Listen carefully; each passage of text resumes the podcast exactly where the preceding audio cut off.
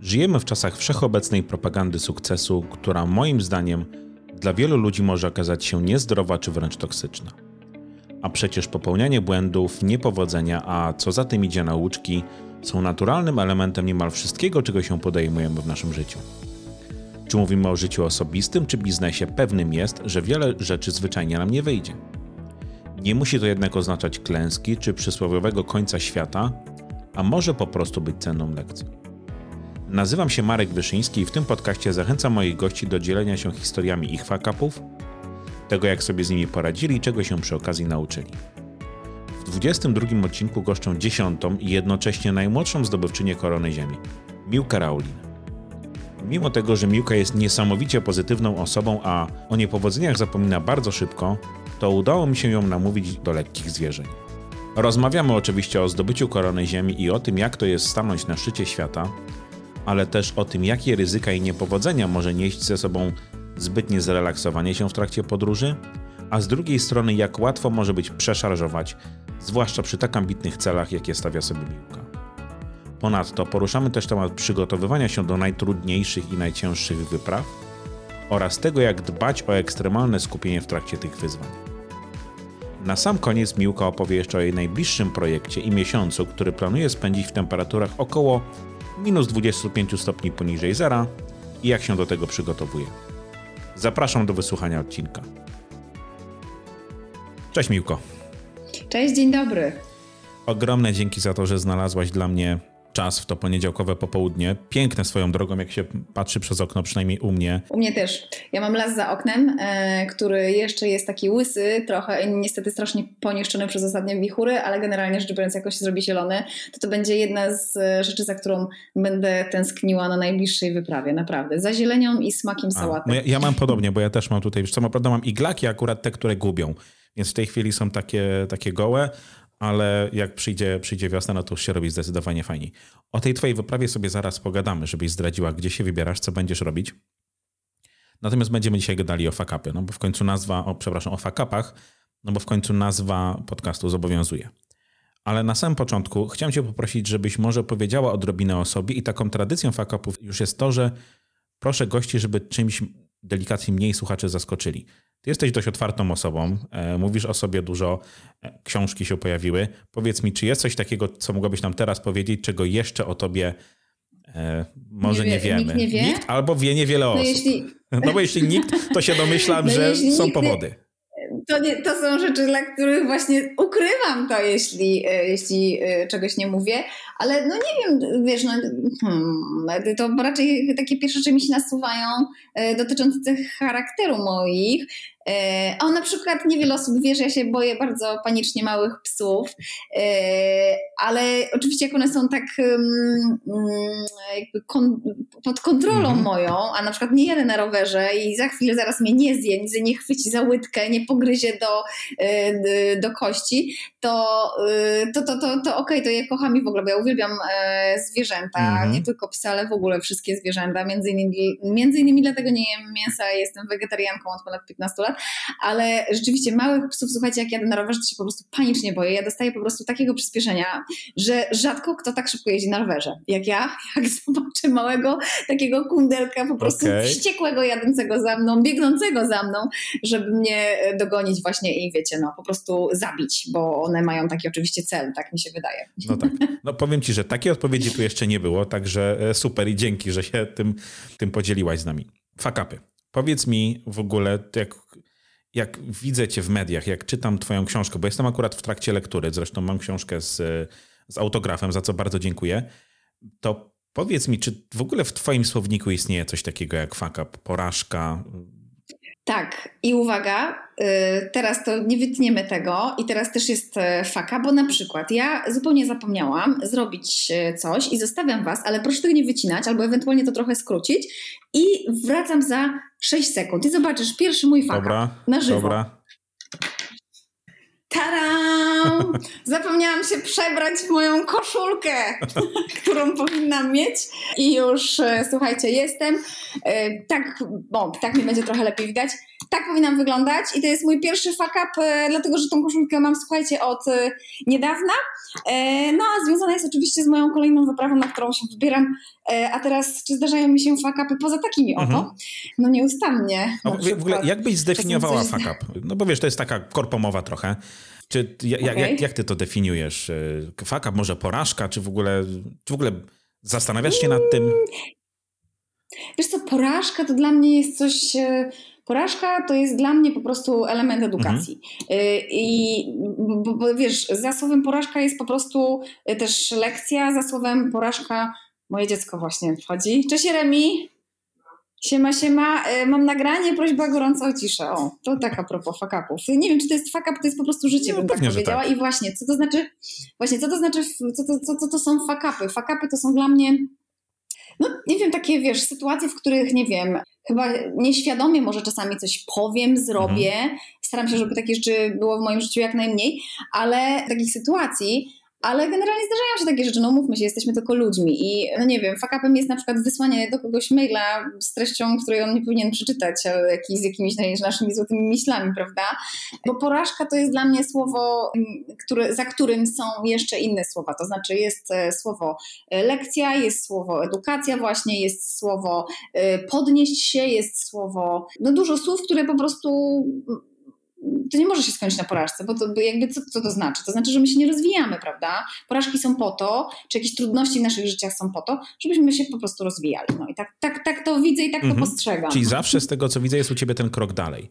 Tak, okej, okay, potknęłam się, ale y, co, co mogę no, z tym zrobić? Czy myślisz, czy myślisz, że to jest złe nie, myślenie, jeśli... Nie, absolutnie. Y, Wiesz, jeśli... Po prostu są mhm. ludzie, którzy nie potrafią tak łatwo przejść do tego, do tego kroku drugiego. No bo wiadomo, że tak jak mówisz, porażka, fuck up powinna być tylko częścią pewnego procesu. Nie? Tak jest, tak, tak uważam przynajmniej, ale to co nie zmienia faktu, że też mam dołki, wiecie, i zanim się podniosę z czegoś, to mija trochę czasu. No, ważne jest, żeby ten moment właśnie, w którym my po tej poreszce się mhm. zbieramy, mhm. nie, żeby on nie trwał też za długo po prostu, bo my mamy prawo się y, zbierać. No, w ogóle w dzisiejszym czasie, to w dzisiejszych czasach y, już nie mówię w ogóle o tym, co się dzieje dzisiaj na świecie, ale generalnie rzecz biorąc, takim pędzie, w jakim okropnym żyjemy, w którym ja też niestety żyję, do którego jestem przyzwyczajona, nawet trochę uczę się tego, żeby się od niego odzwyczajać, no to y, ciężko nie podnosić porażek. No, zawsze jakieś porażki są. Nie, my, nie, nie, my musimy nauczyć się tego, że my nie jesteśmy idealni i po prostu mamy prawa, prawo do tych porażek. A w ogóle młodzi ludzie to też mają dużo więcej tych praw, tak bym powiedziała. Oni mają prawo popełniać, popełniać tych błędów trochę więcej. No tak. Ale powiedz mi, no muszę zapytać, zawsze tak u ciebie było, czy to jest refleksja, która przyszła z czasem, no, podejmując się takich y, wyzwań jak y, korona Ziemi na przykład, tak? Robiona po godzinach, no niemalże po yy. godzinach, patrząc z tego, jak ty to robiłaś, no to jednak y, nie było tak, że ty poświęciłaś temu całe życie, tylko no, miałaś 26 dni urlopu w dużej mierze tak i syna, tak? Na początku jeszcze tak, e, tak. małego, zgadza. potem trochę większego. No właśnie. Potem już, te, teraz już takiego 16-latka, 15-16 no to już, no właśnie, zawsze u ciebie, no, zawsze mi się wyjaśnia jako taka mega pozytywna osoba od pierwszego, pierwszej styczności z tobą gdzieś chyba w TVN-ie. Czy tak zawsze było? Czy ty zawsze byłaś, kurczę, dobra, potknąłem się, idę dalej? Czy to jest jednak refleksja, która przyszła z czasem ze względu na te no, kosmiczne projekty, których się podejmowałaś i podejmujesz nadal?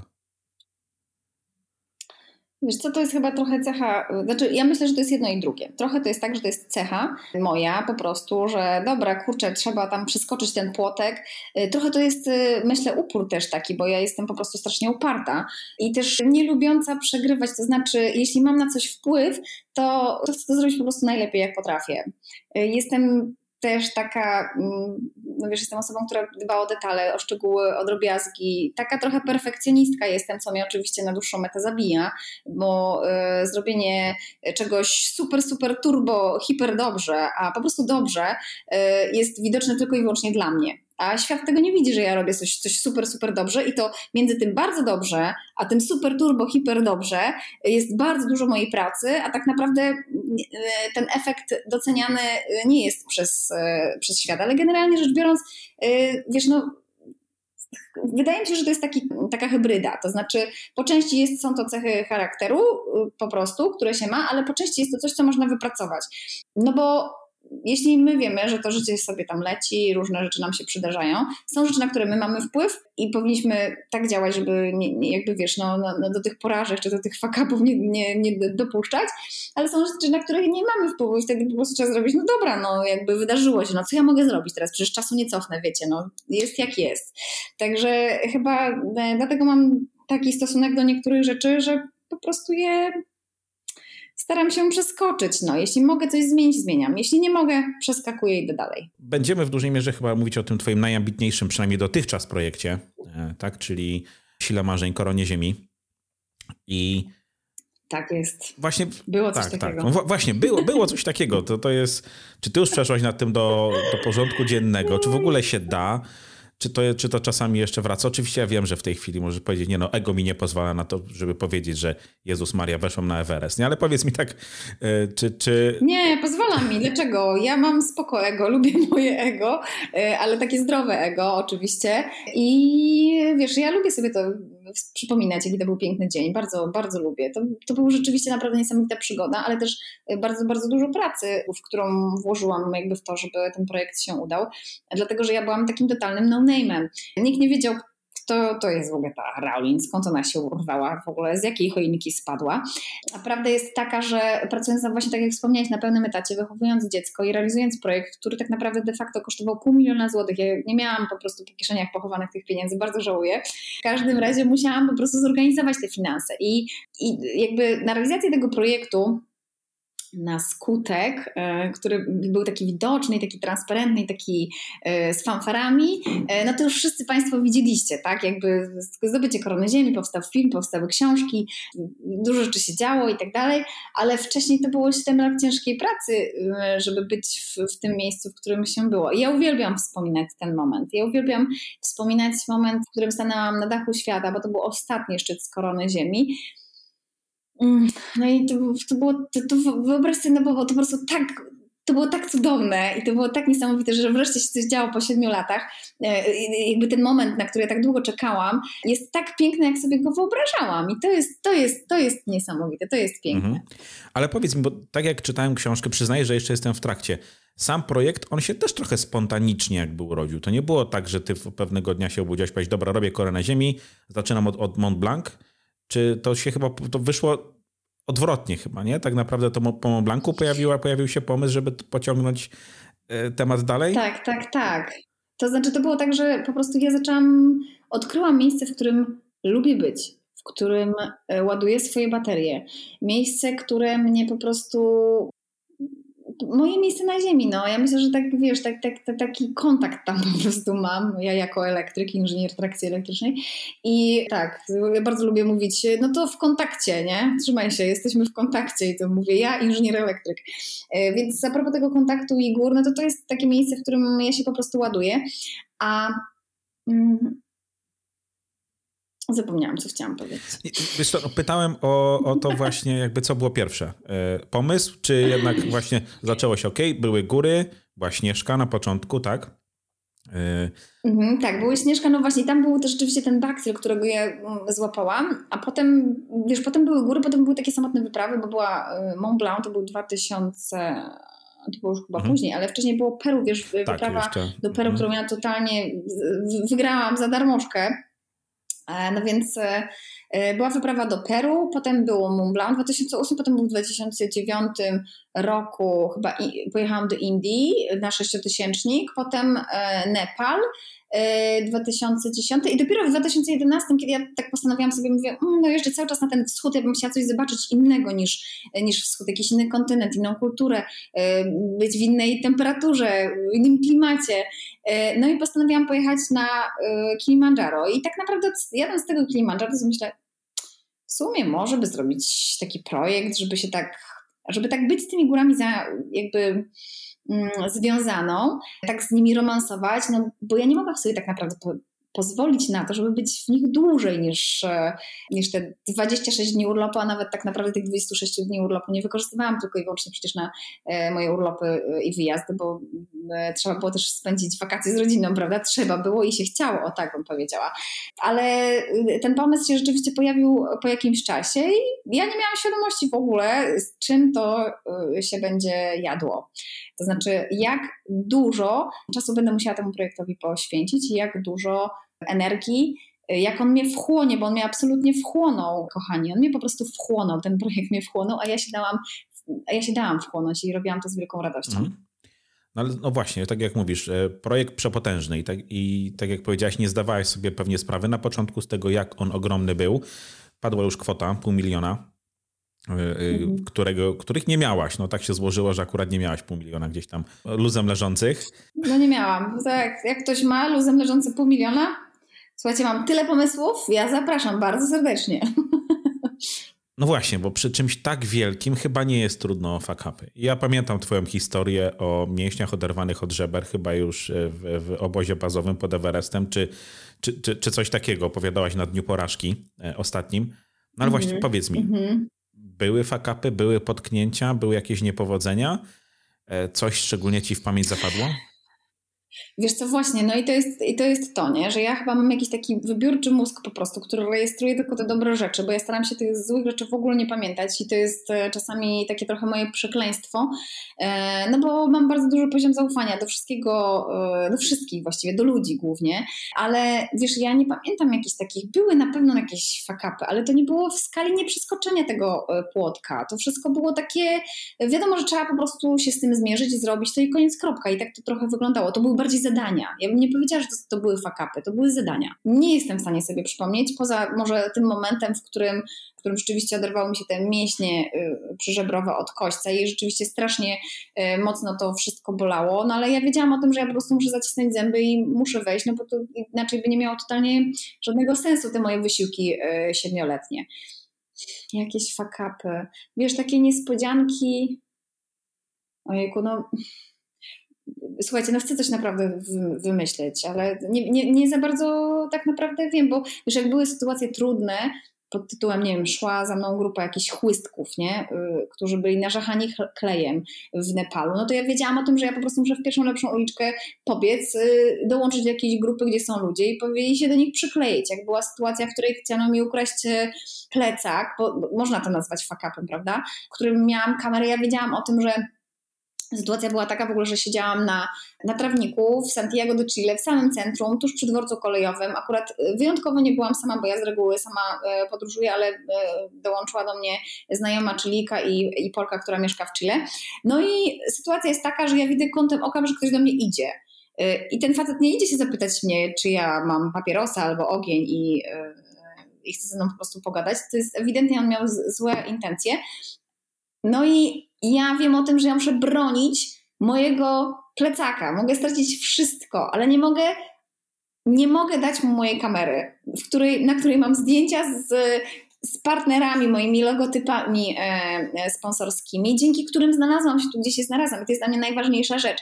E, wtedy rzeczywiście to był fuck up, dlatego że ja poddałam się tej takiej e, sielankowej atmosferze, e, e, takiemu gadulstwu, gdzie zawsze, zawsze zapinałam plecak i zawsze przypinałam go na przykład gdzieś w jakieś miejsce, czy tam do nogi od stołu albo do krzesła, żeby nikt nie mógł mi go wyrwać. A teraz sobie siedzę na tym trawniku, bo to było w parku, po prostu sobie go tak zostawiłam otwartego. No i sytuacja jest taka, że on łatwiej ten, ten złodziej mógł tam dostać się do tego plecaka. Oczywiście historia kończy się bardzo pozytywnie, dlatego że ja, znaczy pozytywnie, dla mnie pozytywnie, dla niego negatywnie, ja go po prostu pogryzłam.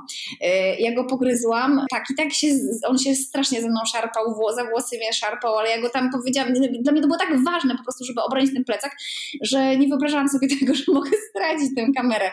Także no, to był fuck up i taka historia yy, z tych moich podróży. Pewnie byłoby więcej takich, yy, ale nie wiem, czy mamy aż tyle czasu, żeby je wszystkie Czyli opowiadać. co, mimo wszystko zawsze czujność zachowywać, zwłaszcza no, w nieznanym miejscu, podstawy, podstawy turystyki można by powiedzieć, zwłaszcza w takich, no z naszej perspektywy, egzotycznych miejscach jak, e, jak Chile, nie? bo jednak na co dzień tam za dużo nie przebywamy.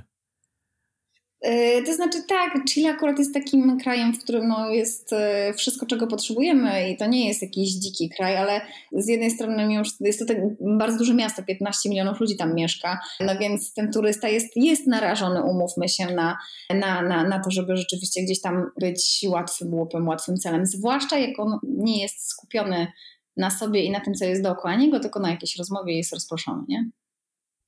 Chcę Cię zapytać o jeszcze jedną rzecz związaną z, no, z koroną Ziemi, czy w ogóle z schodzenie po górach, no bo im e, te góry wyższe, tym bardziej niebezpieczne. Mhm. E, I no wiadomo, że no, historii słyszy się całe mnóstwo, one są z reguły bardzo medialne, więc dużo się tego też y, widzi w mediach, w, w telewizji, w mhm. internecie.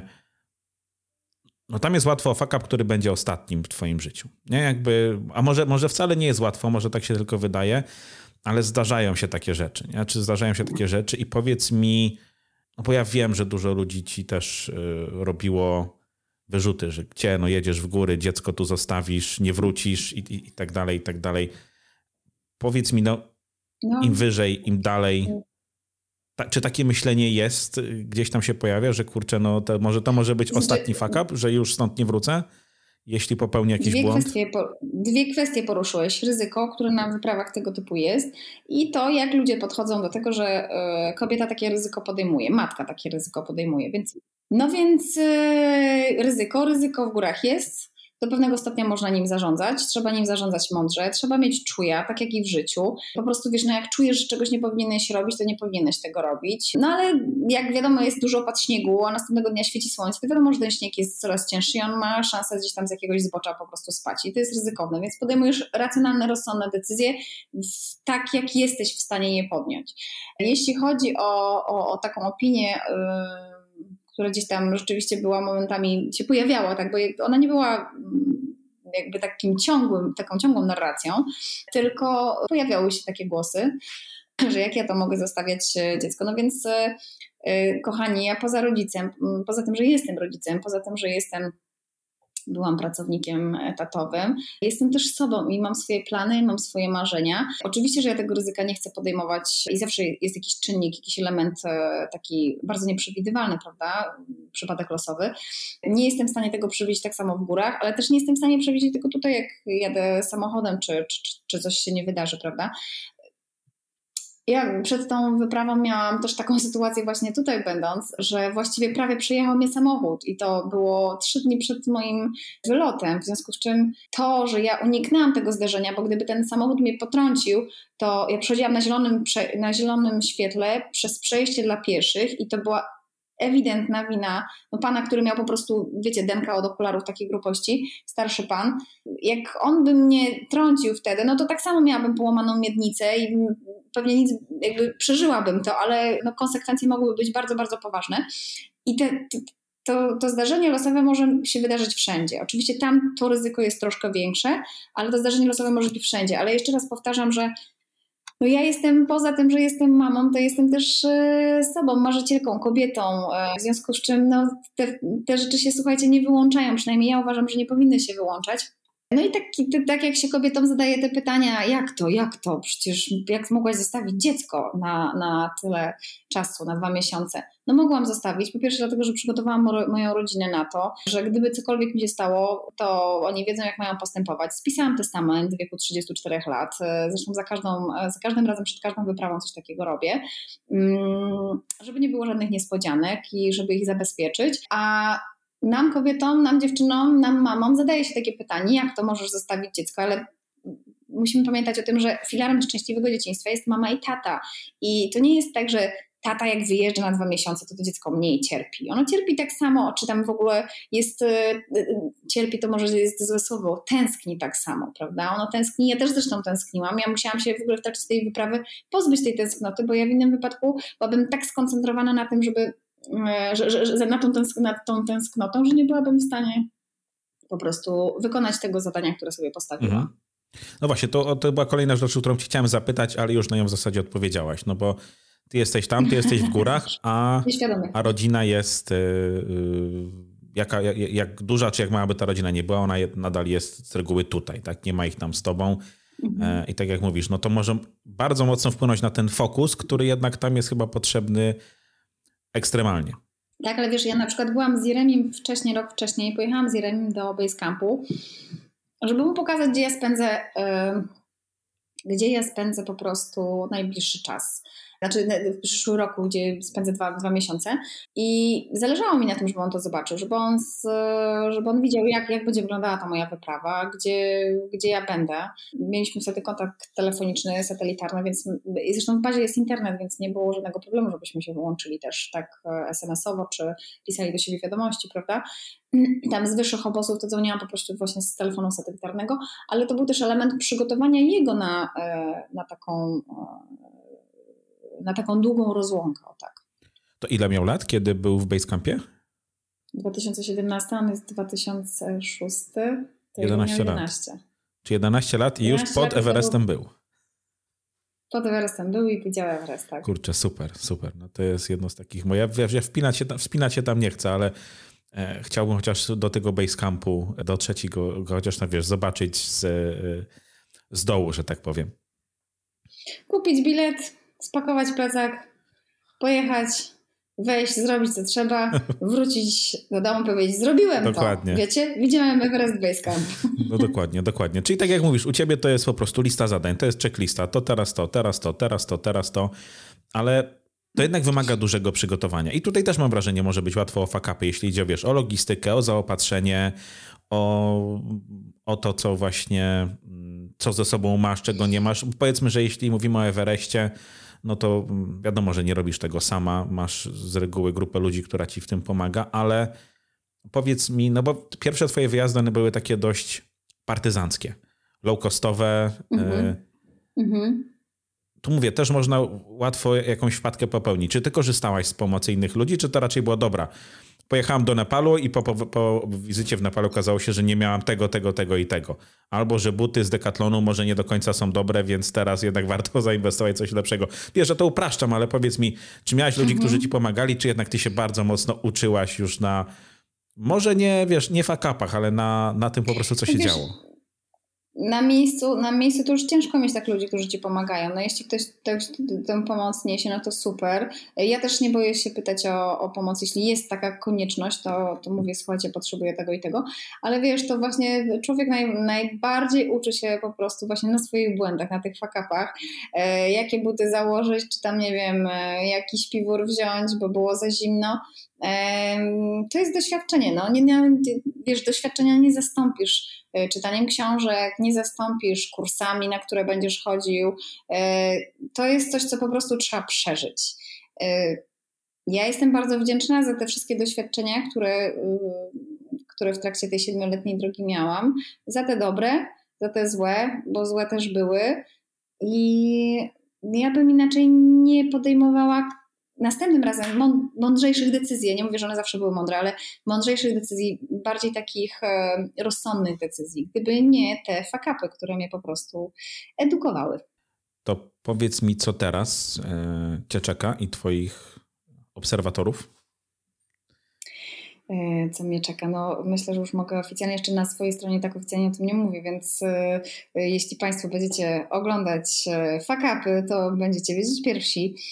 Ja się od dłuższego czasu przygotowuję do czegoś, co w mojej głowie zawitało tak naprawdę no, 2-3 lata temu, 3 lata temu, w 2019 roku. No, jest taki niedosyt po tym, jak się zdobędzie koronę ziemi, bo wyżej już wejść nie można, więc pomyślałam sobie, że może powinnam zacząć odkrywać obszary, których nie znam po prostu i uczyć się ich. I początkowo był pomysł e, taki e, bardzo, bardzo potężny, ale stwierdziłam, że na początku muszę zrobić preludium, takie, taki wstęp, taką przystawkę. I ta przystawka też jest porządna, dlatego że mam w planie przetrawersować Grenlandię. To jest, e, śmiało mogę powiedzieć, w kategorii wyczynu, między innymi dlatego, że organizacją tej wyprawy zajmuję się właściwie od początku do końca i nie jest to wyprawa zorganizowana. To nie jest tak, że ja jadę z agencją. Wszystkie pozwolenia, wszystkie zgody, wszystkie transfery, wszystkie wysyłka całego sprzętu jest organizowana przeze mnie zarówno, znaczy przeze mnie przez resztę grupy, bo ja tutaj dołączam, e, mm, została zbudowana grupa i jedziemy razem. To jest grupa polsko-szwedzko-brytyjska, ponieważ jest to dosyć duże wyzwanie. To znaczy, trawers Grenlandii, e, trawersu Grenlandii od blisko 30 lat dokonało tylko dziewięciu Polaków.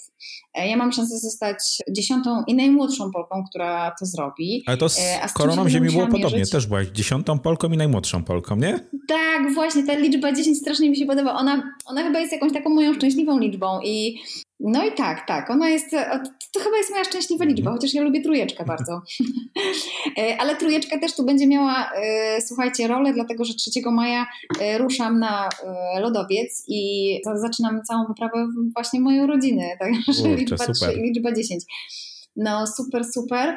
600 e, kilometrów, temperatury minus 20 stopni, tak mniej więcej. To znaczy to, to, to, to będzie, wiadomo, będzie mhm. silniejszy wiatr, to ta tempera, te, temperatura odczuwalna będzie dużo, dużo mniejsza, ale y, no, minus 25 stopni, 20 stopni, 80 kg na sankach, tego się najbardziej mhm. obawiam. 30 dni takiej wędrówki do pokonania dystans prawie 600 km.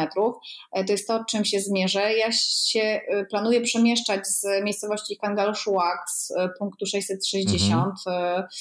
tak się nazywa ten punkt, z którego startujemy do e, miejscowości Tasilak, czyli idę z zachodu na wschód. No i jestem w tej chwili w trakcie przygotowań, zresztą element moich przygotowań traktuje wyjazdy do Szwecji, ponieważ tam są takie warunki no, naprawdę e, reprezentujące troszeczkę tę Grenlandię, dlatego że e, no, ostatnio jak byłam, to było minus 26 stopni Celsjusza i, i było strasznie wilgotno. I w ogóle jakby zupełnie innymi rzeczami muszę się tutaj zmierzyć. Ja się wszystkiego znowu uczę.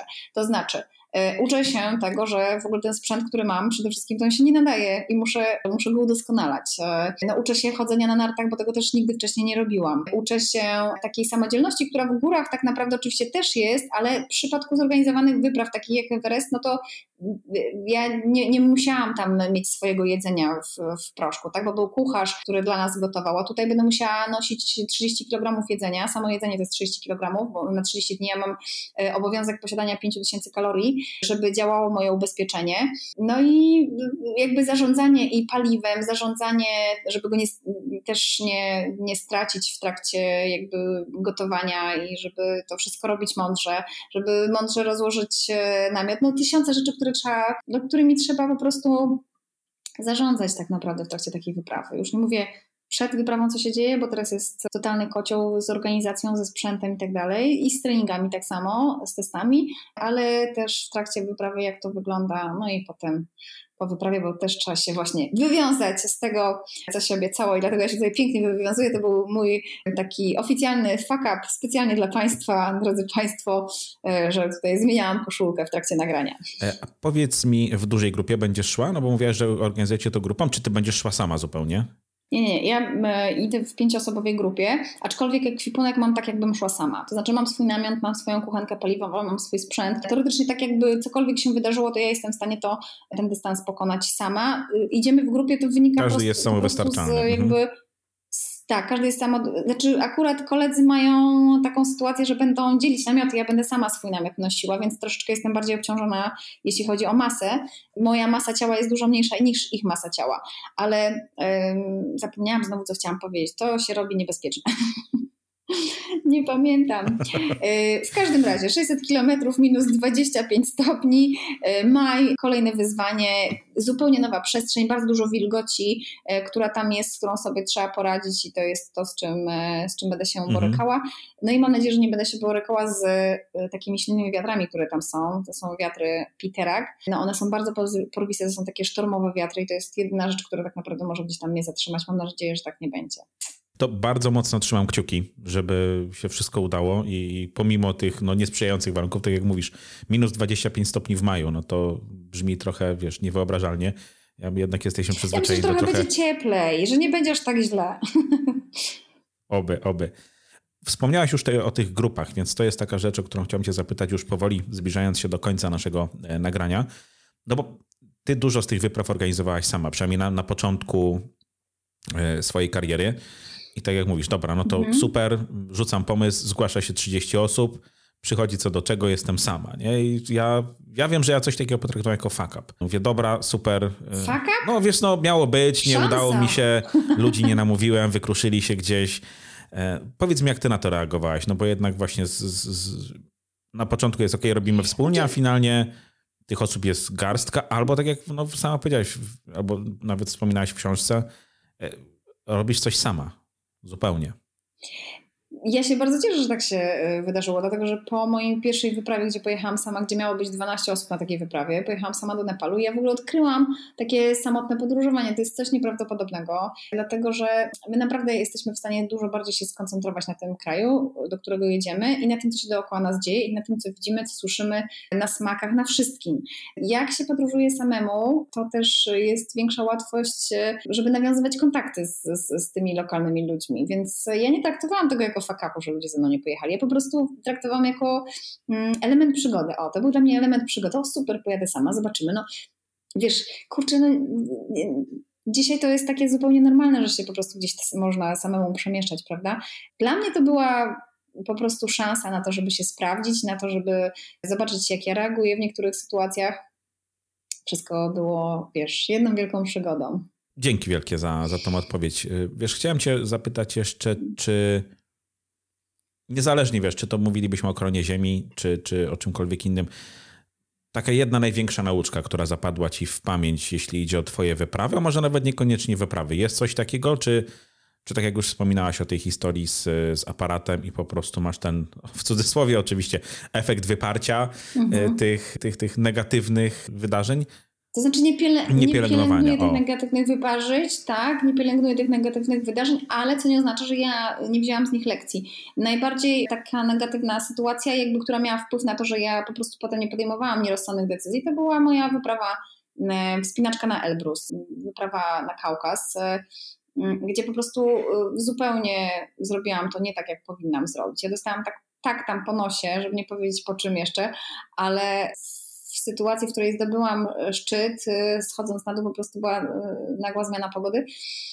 I ja przestałam widzieć trasę, która była otyczkowana i przyjęłam taką taktykę, wiedząc o tym, że bardzo dużo ludzi ginie tam na Elbrusie, bo gubi drogę i schodzi z trasy, to przyjęłam taktykę, że siedzę przy tyczce, do której udało mi się dojść, nim zobaczę następną tyczkę, do której powinnam się e, wybrać. I, i ta droga powrotna trwała bardzo, bardzo długo. Ja byłam wykończona, wycieńczona byłam, jak doszłam do m, takiej stacji MTS, czyli do m, stacji lokalnych toprowców, goprowców, gdzie miałam rozłożony koło ich stacji namiot, to, to po prostu zwymiatowałam ze zmęczenia.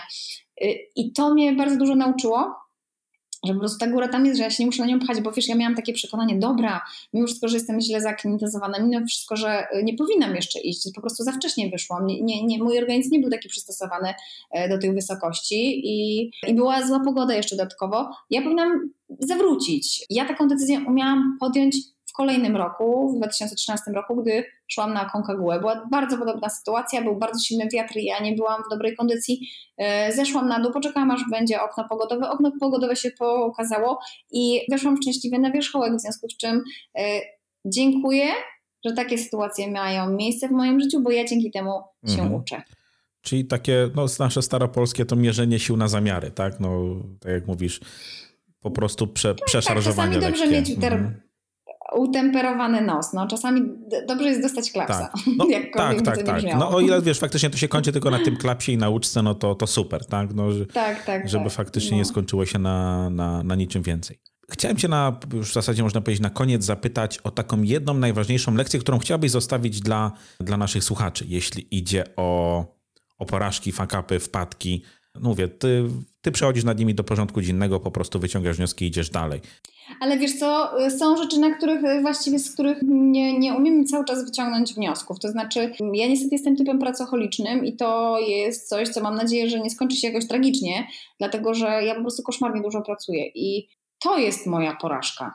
To jest naprawdę moja porażka i to tak mówię zupełnie szczerze, że to jest moja porażka, że ja y, trochę nie, nie jestem w stanie, nie umiem zwolnić to napędza mnie tak mocno, że ja cały czas czegoś e, szukam, cały czas coś chcę robić. E, no, mam trochę taki temperament i taki charakter, ale nie da się robić tak cały czas na takich wysokich obrotach. Po prostu nie da się. Poza tym normalnym elementem życia jest to, że się jest wypieranych e, wiesz, taki człowiek jak ja jest w pewnym momencie wypierany przez tych, którzy są młodsi, silniejsi, sprawniejsi i tak dalej. I trzeba mieć świadomość tego, że to jest troszeczkę taki, taka górka, jesteś na niej chwilę, jesteś, jesteś, jesteś, a potem trzeba po prostu z niej zacząć schodzić, żeby się z niej nie sturlać. I to jest, znaczy ja, ja dzisiaj na przykład sobie myślę, co jest moim, moim największym fakapem, to to, że ja nie mam takiego work-life balance, że się cały czas muszę go uczyć i jakoś tutaj nie potrafię takiej lekcji wziąć. To, to, I to jest w kategorii naprawdę fakapu, bo jestem po prostu niereformowalna w tym obszarze wiesz, no, inną kwestią jest to, że praca po prostu sprawia mi bardzo dużo przyjemności. To, co robię, sprawia mi przyjemność. Ale to nie oznacza, że to mnie nie eksploatuje, to mnie bardzo eksploatuje. Fizycznie mnie to eksploatuje, psychicznie mnie to eksploatuje, finansowo mnie to eksploatuje, w każdym, absolutnie, w każdym obszarze. I tego bym się chciała nauczyć, tego sobie naprawdę szczerze życzę, żebym ja po prostu potrafiła tak usiąść i powiedzieć, a teraz nic nie będę robić. Właśnie będę się uczyła tego, jak się odpoczywa, jak się relaksuje, i jak się łapie życiową równowagę. Co ja myślę, że w, jakby w świetle tego, co się dzieje z naszym światem przez ostatnie no ponad dwa lata już w tym momencie, nie? To jest bardzo cenna, cenna nauczka, żeby znaleźć sobie ten balans y, właśnie też na ten odpoczynek, na czas z bliskimi i, i trochę nie, nie dać się zapędzić. Wiesz, ja to też rozumiem, bo może u mnie to jest sinusoida. Ja mam takie momenty, gdzie wchodzę na 130% we wszystko, a po paru miesiącach mówię, dobra, to teraz w mhm. nic, bo, bo, bo przegiąłem, nie? Jakby nie potrafię tym dobrze zarządzać. Bo, ma, bo jesteś prze, prze, przesycony. Dokładnie, jesteś, tak. Mhm. dokładnie. Na koniec mam do ciebie jeszcze takie w zasadzie jedno pytanko. Powiedz mi, gdzie można cię szukać, gdzie można cię obserwować? To już trzecie pytanie tak. na koniec. tak. To, to już takie jest absolutnie kończące. E, gdzie można... Dobrze. Kochani, zapraszam Was bardzo serdecznie na Instagrama. Ja teraz staram się tego Instagrama trochę podbić, bo trochę jestem nie instagramowa i jakoś tak e, nie bardzo mi to idzie. Więc tam Was zapraszam na to konto milka.raulin na Instagramie. E, na Facebooku zapraszam Was na, na Siła Marzeń Miłki Rauliny oraz na stronę www.milkaraulin.pl. Tam znajdziecie parę informacji o mnie, tam też można przez stronę internetową kupić książkę, ale zapraszam Was, o tu Was bardzo, bardzo, bardzo Was zapraszam, bo zapraszam Was do realizacji takiego do realizacji, do oglądania, do oglądania, do inspirowania mhm. się bardzo fajnymi rozmowami. Zresztą, uwaga, bo tutaj się będę chwalić, te rozmowy zostały nominowane do Telekamer 2022. Dowiedziałam się o tym właściwie tak naprawdę niedawno. O, super. E, bardzo się cieszę, że taki koncept, który sobie wymyśliłam gdzieś tam w głowie, który zaczął się tak naprawdę od festiwalu, który zrealizowałam, mhm. E, a który de facto potem przeniosłam do internetu, realizując nagranie, tak naprawdę produkując kontent telewizyjny, że one e, no, zostały w taki sposób wyróżnione, mhm. E, te, te, moje rozmowy. I tam możecie, słuchajcie, się naprawdę zainspirować niesamowitymi historiami. Historią Jaśka Meli, historią Marcina Kostrzyńskiego, historią Ewy Chojnowskiej, historią Olka Doby, który, którego już z nami nie mhm. ma, historią Krzysia Wielickiego, Leszka Cichego, Arkadego Fidlera. No słuchajcie, tam są mhm. takie niesamowite nazwiska. E, I ci ludzie bardzo się cieszę, że ze mną porozmawiali, po prostu, że mieliśmy chwilę zamienić słowa, bo ja, słuchajcie, zrobiłam to z takiego wewnętrznego egoizmu, żeby się właśnie nakręcać i inspirować, mhm. a ślad po tym jest właśnie w e, na stronie www.festiwal Siły Marzeń w zakładce prelegenci. Także tam, słuchajcie, dawka inspiracji taka, że fiu, fiu, fiu, będziecie latać. No tak, wszystko oczywiście podlinkuję w notatkach do podcastu. Dobrze pamiętam, że z Olkiem rozmawiacie w kajaku, nie? Na, na jeziorze. Dokładnie tak, w kajaku na jeziorze, e, na Kaszubskim jeziorze. Szalona to była rozmowa i w ogóle szalone to było nagranie, bo to trzeba było też e, bardzo dużej organizacji, -hmm. ale miałam fantastyczną ekipę, z którą to realizowałam, także wszystko wyszło. Sami zresztą zobaczycie jak. Miłko, ogromne dzięki za poświęcony czas i za tą dawkę pozytywnej energii, która myślę, że jest mega potrzebna, zwłaszcza w ostatnich dniach, więc, e, więc super za, za to, że zdecydowałaś się ze mną pogadać i, i, i poopowiadać jak to u Ciebie było i co będzie. Także jeszcze raz y, ogromne, ogromne dziękuję. Ja Wam też, kochani, dziękuję, ściskam Was mocno i pamiętajcie, żeby poniedziałki witać z uśmiechem na twarzy, bo dzisiaj jest poniedziałek. Tak jest. Cześć. Cześć.